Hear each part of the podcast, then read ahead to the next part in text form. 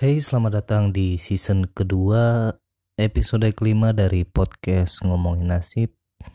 Tema kita kali ini adalah nasionalisme. Bicara nasionalisme tentu kita bicara Indonesia ya. Dan juga di sini ada tren, ada kalimat dari para nasionalis yang mengatakan NKRI harga mati. Uish, NKRI harga mati katanya seberapa benar sih kalimat itu? Kadang kadang ada yang bilang NKRI harga mati lalu menggunakan semboyan itu untuk mengucilkan warga negara Indonesia lain yang pandangannya berbeda. Dianggap bertentangan dengan Pancasila. Bahkan misalnya ada suatu organisasi atau uh, suatu kelompok yang agak unik pandangannya seperti mereka mengakui Pancasila tapi agak unik pandangannya terus mereka diserang gitu dan si penyerang menggunakan semboyan NKRI harga mati gitu. Padahal NKRI itu kepanjangan da, uh, singkatan dari Negara Kesatuan Republik Indonesia.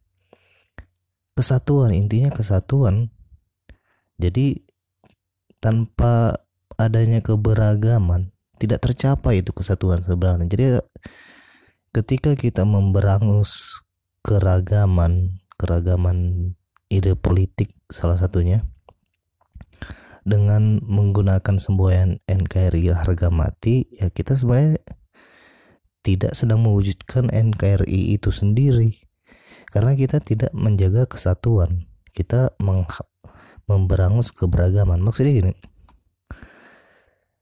kesatuan itu kan konsep yang muncul karena ada keberagaman. Jadi kita tetap berbeda tetapi kita satu gitu. Walaupun berbeda-beda tetap satu satu juga. Bineka tunggal ika kan harusnya kayak gitu. Jadi kurang toleran sih jat jatuhnya penggunaan semboyan NKRI harga mati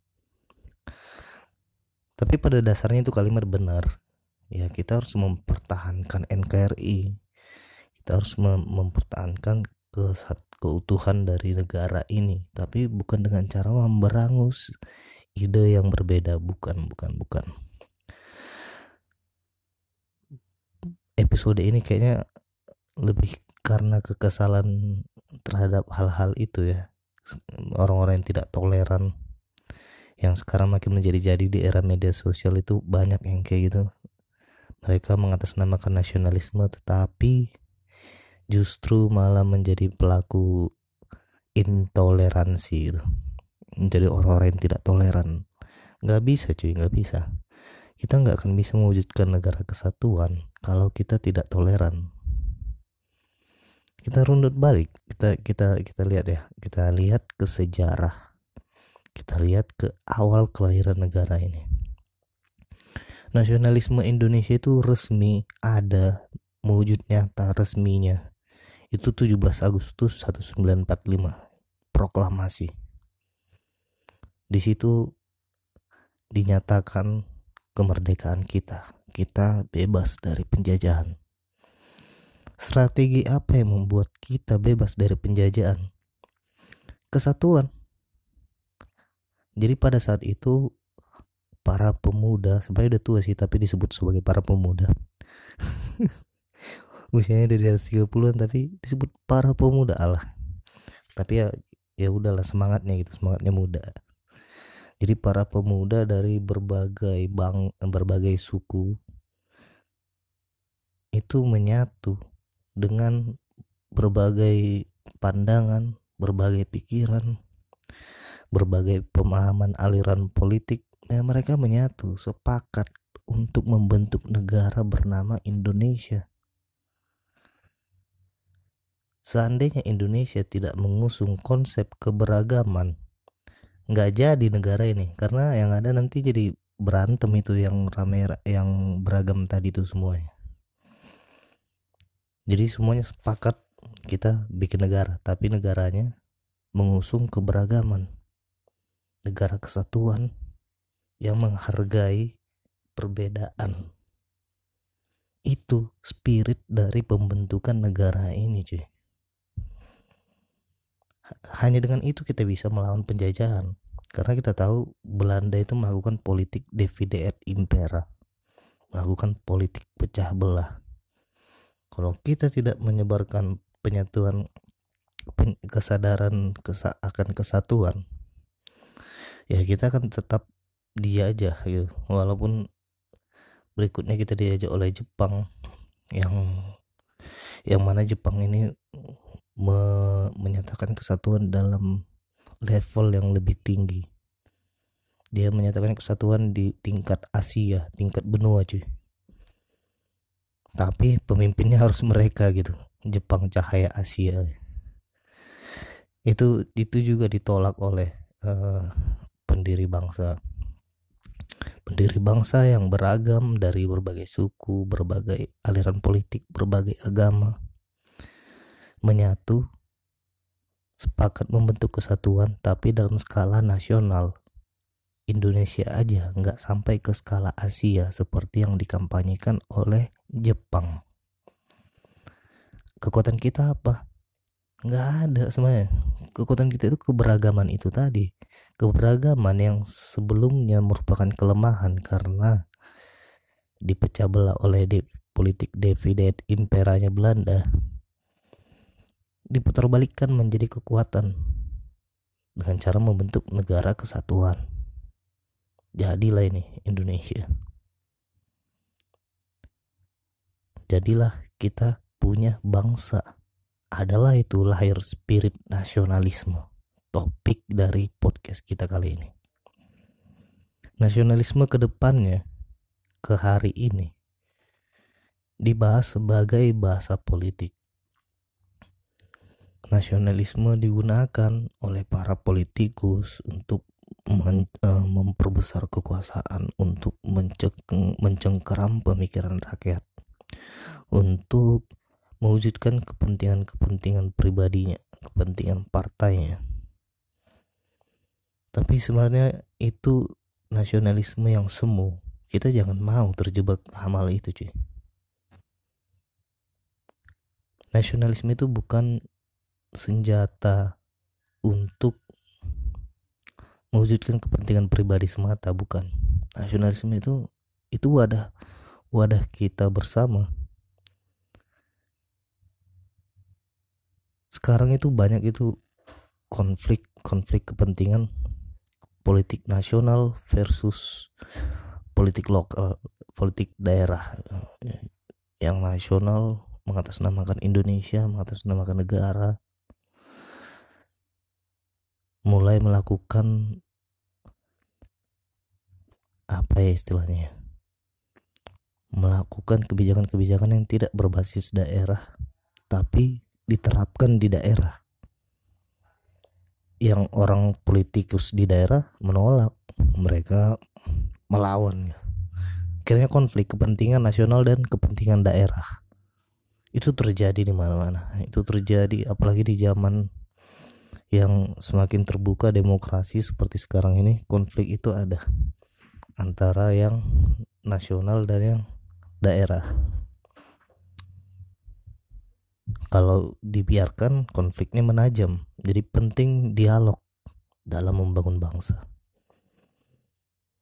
Salah satu bentuk dari nasionalisme kita itu adalah dialog. Percakapan, percakapan yang setara. Hanya dengan cara itu kita bisa membangun bangsa ini, cuy. Dengan membentuk percakapan yang setara, nggak nggak ada yang sok lebih penting yang satu dengan yang lain. Ya kita semua punya kepentingan. Dan semuanya harus tunduk patuh pada kepentingan nasionalisme yaitu kesatuan. Kita tetap boleh beragam tapi kita harus satu. Bineka tunggal ika kan gitu. Toleransi itu wajib wajib di negara kesatuan kita bukan negara yang dibesarkan yang dibentuk untuk sistem komando. Memang masalahnya 32 tahun orde baru masa pemerintahan Soeharto. Ada salah salah penggunaan terhadap term nasionalisme itu. Di situlah mulai terjadi yang itu tadi uh, yang pusat mengatur yang daerah sesukanya yang pusat. Kita pernah kayak gitu dan ujungnya nggak enak ujungnya nggak bagus. Kenapa? Karena jatuhnya pembangunan terpusat di Jakarta dan pengawasan nggak ada gitu. akhirnya apa? Terbentuk lubang-lubang korupsi yang sangat besar. Negara hancur. Sampai akhirnya terjadi reformasi 98 tanpa menafikan pembangunannya memang pembangunan terjadi tapi pembangunan versi orang nasional versi orang-orang di Jakarta versi orang-orang di pusat itu pembangunan terjadi. Dan itu belum tentu adalah pembangunan yang dibutuhkan apalagi yang diinginkan oleh daerah. Terjadi konflik kepentingan di sini cuy ini karena kurangnya dialog. Yang ada terjadi komando. Komando dari pusat ke daerah. Dan itu cukup merusak nasionalisme kita. Hingga akhirnya kesadaran melawan itu terbentuk. Tahun 98 reformasi. Tapi itu cukup bisa kita jadikan pelajaran bahwa negara ini nggak bisa dibangun tanpa dialog negara ini nggak bisa dibangun dengan sistem komando karena memang dasarnya dasar pembentukannya nggak kayak gitu. Rembuk. Tahun 45 itu rembuk. Semua elemen berbagai perwakilan dari berbagai daerah rembuk bersama untuk menciptakan negara. Nasionalisme itu tidak melulu soal politik tapi lebih ke kecintaan cinta terhadap apa yang sudah kita punya. Mempertahankan apa yang udah kita punya. Cara mempertahankannya adalah dengan bergandengan satu sama lain. Gitu cuy. Kita bergandengan satu sama lain. Orang orang Jawa bergandengan dengan orang Sumatera. Sumatera bergandengan dengan Kalimantan Sulawesi Papua. Bergandengan untuk membentuk NKRI. Tujuannya apa? Ya mempertahankan wilayah masing-masing juga memang. Tapi dengan wadah bersama, nggak main sendiri-sendiri. Tetap berbasis daerah, pusat sebagai wadah, gitu deh. Kalau kita hanya melihat uh, yang di pusat aja yang di nasional aja seperti yang terjadi di Orde Baru 32 tahun ya ya gitu tadi. Ter muncul kroni-kroni korup di pusat jatuhnya. Karena seperti yang dibilang oleh ahli filsafat politik zaman dulu siapa ya? Lupa. Katanya kan power tends to corrupt corrupt kekuasaan cenderung korup. Semakin besar kekuasaan semakin besar kemungkinannya untuk korup jadi memang politik itu harus dipecah-pecah. Kuenya kuenya harus dibagi-bagi gitu. Jangan hanya terpusat di Jakarta tapi ya dibagi ke daerah. Biar daerah menentukan sendiri juga nasibnya. Tentu dengan koordinasi ke wadah bersamanya tadi yaitu pemerintah pusat.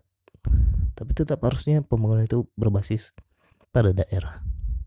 Untung kan sekarang ini belakangan udah ada istilah otonomi daerah kan otonomi otonomi daerah itu sangat bagus.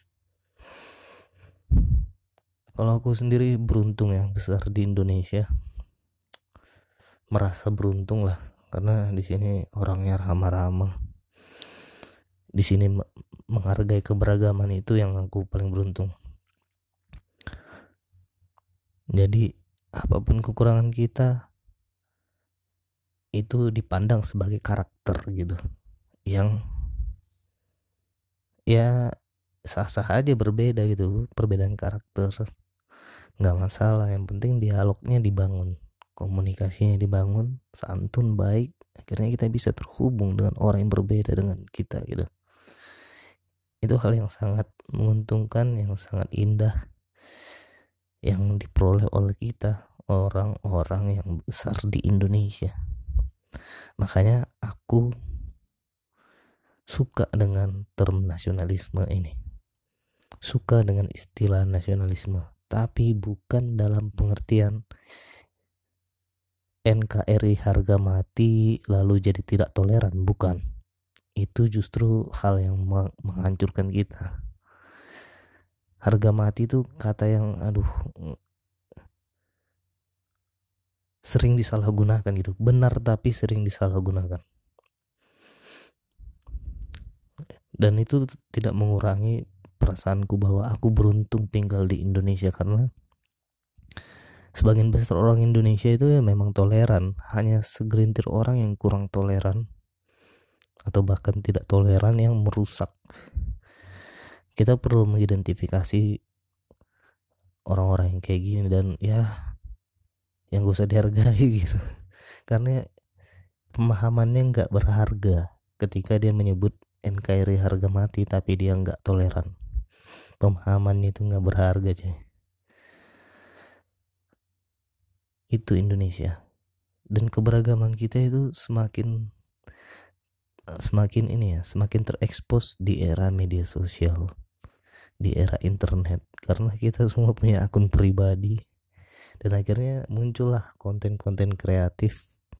Konten-konten yang aneh-aneh banyak beragam dan itu semakin terlihat di dikarenakan jumlah pengguna media sosial di Indonesia sangat besar termasuk yang terbesar di dunia. Kenapa terbesar di dunia? Karena kita juga adalah negara dengan penduduk keempat terbesar di dunia gitu. Ya set, set, dari jumlah penduduknya aja kita itu udah empat terbesar di dunia di atas kita India, Amerika, Cina, Tiongkok ya. India, Amerika, Tiongkok. Itu yang lebih besar dari kita dan katakanlah 70% dari semuanya ya udah kita udah ya udah udah termasuk empat besar juga tetap gitu pengguna internet terbesar makanya kalau uh, artis-artis Hollywood itu mau bikin film biasa dia nyinggung-nyinggung Indonesia. Supaya cepat viral. Itu sering terjadi. Artis-artis banyak yang kolaborasi dengan youtuber Indonesia misalnya biar cepat viral. Karena kekuatan massa pengguna internet di Indonesia itu cukup besar. Bahkan uh, ada istilah ledakan demografi akan terjadi. Atau sudah terjadi atau sedang terjadi nggak tahu. Pokoknya ada istilah ledakan demografi itu angka jumlah penduduk produktif di Indonesia itu sangat besar gitu. Dan itu kayaknya 2000 pokoknya sekitar tahun-tahun inilah. Dalam lima tahun ini gitu Indonesia mengalami ledakan demografi yang mana jumlah penduduk produktifnya sangat besar. Dan itu semua maksudnya gini mereka berada orang Indonesia sebagian besar berada di usia produktif usia orang yang bisa kerja gitu. Dan itu semua rata-rata pemakai internet. Jadi kita punya popularitas yang sangat besar di internet dari segi masa dan juga dari segi keberagaman konten hendaknya sih ya bagusnya Indonesia bisa memanfaatkan popularitasnya di internet itu dengan baik. Perlu dipahami bahwa internet juga bisa menjadi sarana dialog. Jadi ya sikap-sikap yang tidak toleran yang muncul di internet dari orang Indonesia itu menghancurkan Indonesia sendiri sih. Kita butuh menjadi netizen yang menjaga dialog agar semangat NKRI, semangat kesatuan, semangat bineka tunggal ika tetap terjaga gitu. Nasionalisme tetap terjaga bahkan di era internet. Semoga begitu. NKRI harga mati ya dalam pengertian kita satu kita menghargai toleransi. Sekian podcast ngomongin nasib kali ini